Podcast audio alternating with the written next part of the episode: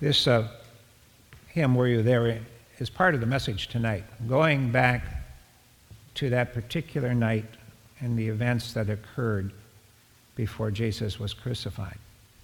It's known as uh, Maundy Thursday, comes from Latin, Deus Mandati, the, the day of the Lord, uh, the great command. And we're called in that great command to wash one another's feet. And as uh, that takes place, Jesus says, another commandment I give to you, uh, to love one another as I have loved you. I was thinking about it, and it really is a night of intimacy. It is when Jesus has gathered together with his closest friends. He no longer calls them disciples, he calls them friends. So this is a, an upper room where they're sharing a meal before the Seder, the, the Passover meal. Uh, it is a reasonably happy time.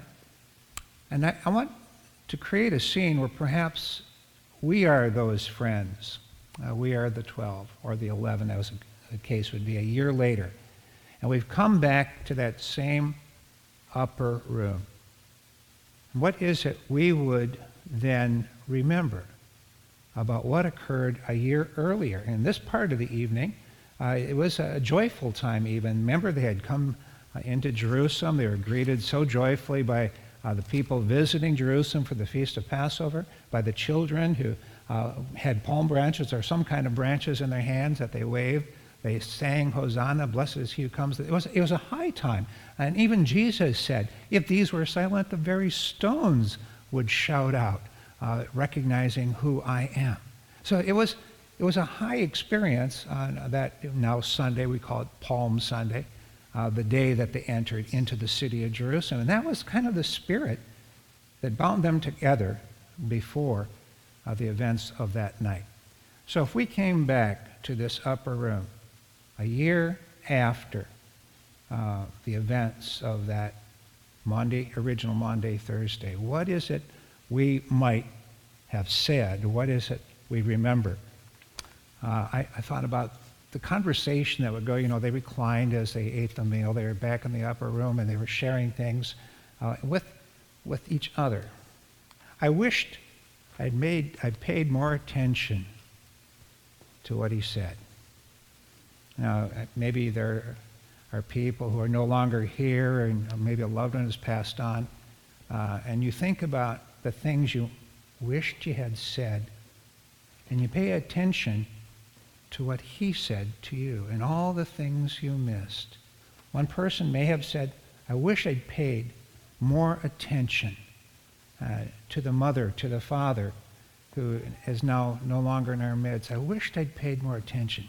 But these were Jesus' closest friends, and he's no longer with them. Now, Easter's occurred, but they're thinking about the events of that Maundy Thursday a year earlier. Uh, I only understood his words on the basis of what occurred later that night. Jesus told them he was going to be betrayed into the hands of sinners. They had no idea really what that meant, of the, the horror that occurred as he was taken away um, by Herod's cohort, how he was stripped of his robe, how he was spit upon, he was beaten again and again, awake all night long. It's no wonder he didn't last very many hours on the cross. But the disciples understood what occurred that night and understood what he was talking about on the basis of what occurred later that night. I see more clearly now the meaning of the broken bread and the cup. All these theological insights that come, if we'd only listen, you know, you can hear yourself going back to that, that very room where he shared with his friends The, the last night of his life. I remember the breaking of the bread and how Jesus was a very different person and what it all meant after we experienced the events of that night.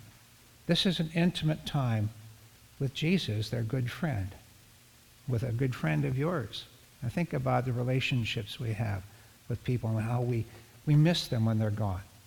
And they remembered the events of that night, especially as they remembered what occurred after uh, their meal together. And then another, maybe less theological than the others, was, I remember he took off the towel and he washed our feet. At, um, isn't, we don't hear much about that. I noticed that the Pope was going to be washing the feet of prisoners in a, in a prison north of Rome uh, this very night.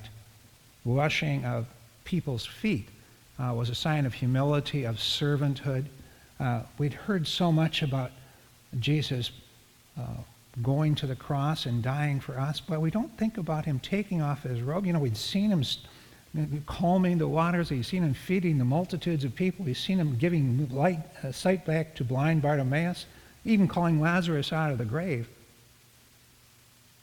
But this night, I remember, he took off his outer garment, put a towel around his waist, and he washed our feet. The sign of the servant, the, the humility of Jesus, looking back on the events of a year ago. What was he like that night? What did we think after he left us? Well, coming back uh, to this particular place reminded them of their most private thoughts. Jesus was now counting on them. And they remembered, even when he was praying alone, how they fell asleep. They thought it was a time of being in their high relationship with the other worshiping community. They came into Jerusalem. They thought, this is the hour where he's going to establish his role, and maybe we too are going to be elevated. Now, remember the entrance into the Jerusalem, the city of Jerusalem, how joyful it was, and how wrong we were. We were his closest friends, and we didn't even get it. There was a, a play called Our Town, and Emily was uh, in heaven as the scene opens up, and she's allowed to come back to earth one day. She chose her sixteenth birthday, and she came back to her family, and uh, they were celebrating, but she noticed that people really didn't seem to be talking to each other. This was her, her family, those that she was closest to. And at the end of the play, she says, doesn't anybody listen to anyone anymore? And the stage manager says, I guess poets and philosophers, they listen occasionally. What would we remember of Jesus, his demeanor, the way he looked us uh, in the eye, uh, what he said, what he felt, what we failed to do, what we failed to remember, and then how he took off his garments and washed their feet? If only we could uh, go back to our family homes and perhaps our mothers or fathers, those who have gone on, and spend a day with them. Uh, wouldn't we want to communicate and say things over the deepest places of our heart so that we could establish the relationship again for just a short while? I, it had to have been something like that. This was an intimate group. This was not the multitudes. This was his closest friends. If we could go back, what would we do? Wouldn't we find we had regrets, wishes that we had uh, listened perhaps more carefully to them, paid more attention? It's likely what the disciples were feeling now. If you're to be my disciples, remember me and wash the feet of others. It's not about religion. There's a marquee in the church I passed going home. So it's not about religion, it's about a relationship with this Jesus. I uh, remember a, a moment back at Minnesota State Fair. I'm from Minnesota. True story, really happened. I have to say that it really happened because after four, twelve years in paradise, I found out some of the stories never really happened. This one really happened. They uh, had a, a stand near the front gate. I was about thirteen years old. And this is all the milk you could drink for a dime. And some folks a little younger, you can't even imagine it being a dime. Maybe some of you folks can. Minnesota was a dairy state, and so they had a lot of milk. And I remember, I don't know how much, but I drank quite a little bit, so I probably five or six big glasses of milk, and I was feeling pretty satiated. And uh, still, my ride hadn't come to pick me up. And across the way was a tent. I hadn't ever been to a revival. And that's what it turned out to be. So I'm, I'm about thirteen years old, and I, I'm really kind of needing to sit down more than anything else. And so I went across to this revival. I'd, I'd uh, been baptized. I'd accepted Christ as my Lord. I'd gone to confirmation for two years in that uh, that German tradition. You went a long time. I remember taking the final, and you always had to you had to write out the Ten Commandments longhand. It was a I, I'd done my homework, but this was different. I, I went across the way, and I was sitting there, and I heard this story. But at a, at a certain moment in time, the evangelist said, "Now I want to invite you to come forward and accept Christ in your heart." I'd never quite heard it that way before. I'd gone through all the training. I'd accepted Christ as Lord, but something was not quite there in my heart until I actually found myself walking forward to accept Christ as my Lord. There's a difference between knowing the story and being involved in a relationship with Jesus Christ. This is a night where I think the disciples, a year later, really got the message. He rose from the dead, but he walks with us through the darkest valleys and calling us always to remember that he will never desert us. So I was thinking about coming back to Maundy Thursday, remembering that he forgives us of the things that we've done wrong. He heals us as he forgives us. He loves us, and he calls us as his closest friends to remember him in the breaking of the bread and the passing of the cup, and also his incredible humility and the way he humbled himself unto the very point of death, taking away all of his divinity, all of his powers, and he surrendered it all. We're called to do the same thing on this Maundy Thursday, to think about our relationship not only with the words of Scripture, but this person, Jesus Christ, who gave himself for us. Pray with me, please. Loving God, we, we come to the table tonight remembering. Remembering Jesus, how he was very different, and how we saw so much more on the day after. We pray that your Holy Spirit might enter us tonight, that we have a renewed relationship with this Jesus we know as the Christ, not only as Lord, but as personal Savior. For it's in his name we pray it. Amen. Amen.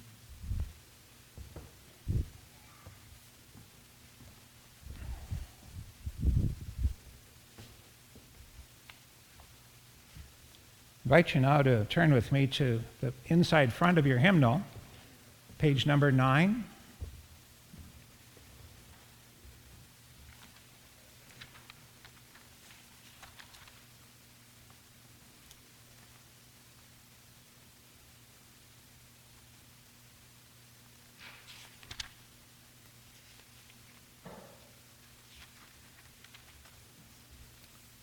Now the Lord be with you.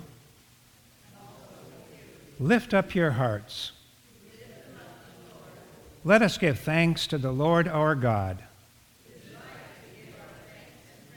It is right and a good and joyful thing always and everywhere to give thanks to you, Father Almighty, Creator of heaven and earth.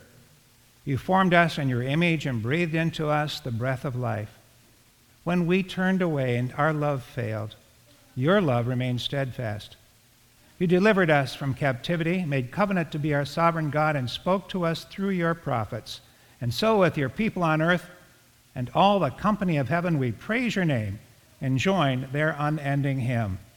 Holy, holy, holy Lord, God of power and might, heaven and earth are full of your glory. Hosanna in the highest. Blessed is he who comes in the name of the Lord. Hosanna in the highest. Holy are you, and blessed is your Son, Jesus Christ. Your Spirit anointed him to preach good news to the poor, to proclaim release to the captives, and recovering of sight to the blind, to set at liberty those who are oppressed, and to announce that the time had come when you would save your people. He healed the sick and fed the hungry and ate with sinners. By the baptism of his suffering, death, and resurrection, you gave birth to your church, delivered us from slavery to sin and death, and made with us a new covenant by water and the Spirit.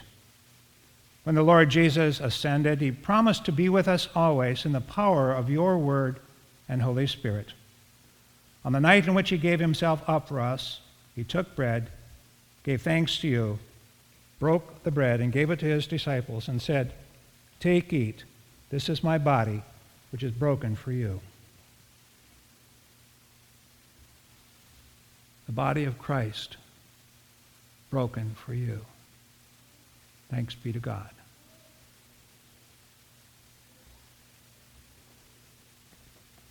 And when the supper was over, he took the cup. After giving thanks to you, he said, "Take and drink all of you from this cup. It is the blood of the new covenant poured out for you and for many for the forgiveness of sins." Each time we break this bread and drink from this cup, we proclaim the mystery of Jesus Christ. And so in remembrance of these, your mighty acts in Jesus Christ, we offer ourselves in praise and thanksgiving as a holy and living sacrifice in union with Christ's offering for us as we proclaim the mystery of faith. Christ has died. Christ has risen. Christ will come again. Pour out your Holy Spirit on us gathered here and on these gifts of bread and wine. Make them be for us the body and blood of Christ, that we may be for the world the body of Christ, redeemed by his blood. By your Spirit, make us one with Christ and one with each other, and one in ministry to all the world, until Christ comes in final victory and we feast at his heavenly banquet. Through your Son, Jesus Christ, with the Holy Spirit, in your holy church, all honor and glory is yours, Almighty Father, now and forever. Amen.